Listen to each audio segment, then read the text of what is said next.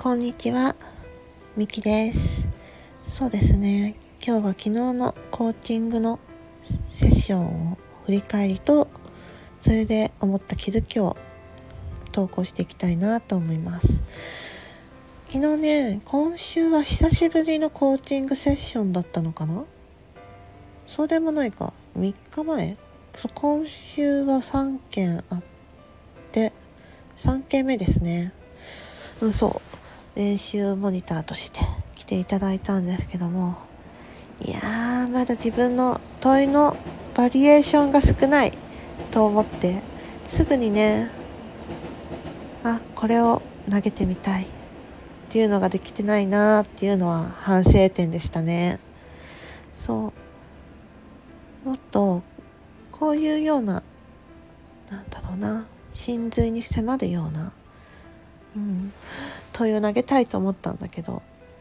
うん、なんて投げたらいいかなんて伝えたらいいかっていうのがすぐに頭の中で出てなくて、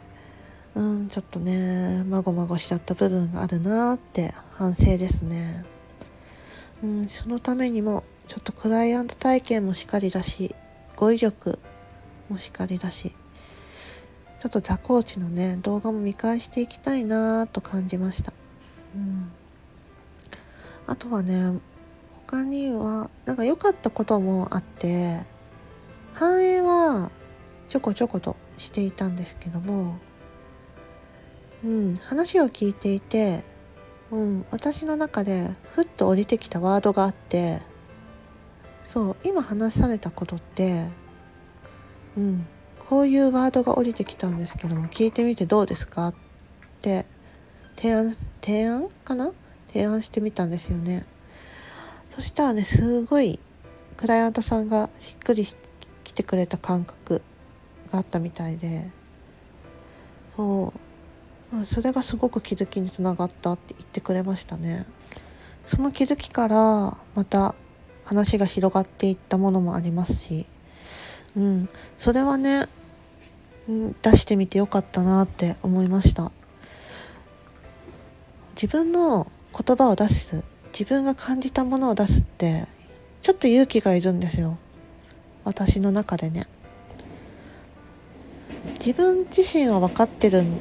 ですよ。クライアントの時自分がクライアントの時に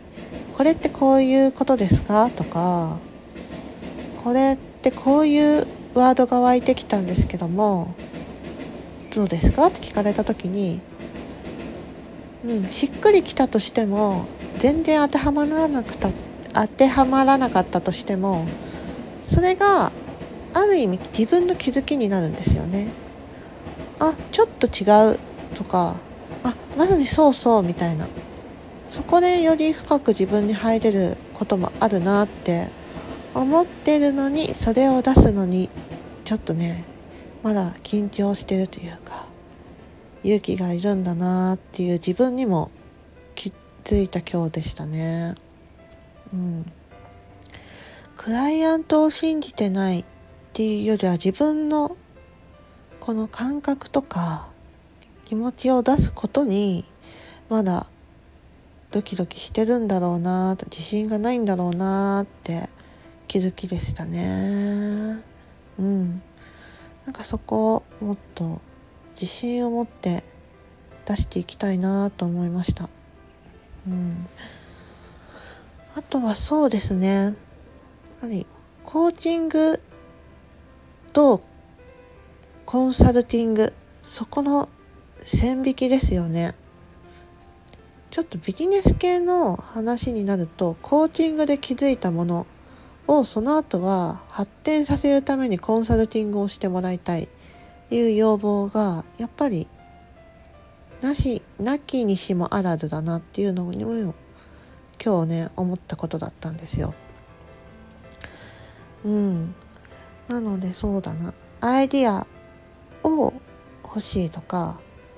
これを一緒に設計してほしいとかになってしまうとやっぱコーチング領域から外れてしまうのでそれはコンサルタントさんにバトンタッチだなっていうのも思ったんですよね。そうだからキャリアキャリア違うなビジネス系フリーランスの方とか自分のビジネスの話題がテーマだったとするとちょっとそこがねそこへの線引きというかそこへの橋渡しというかそこは考えていかないといけないなと思った部分でしたね。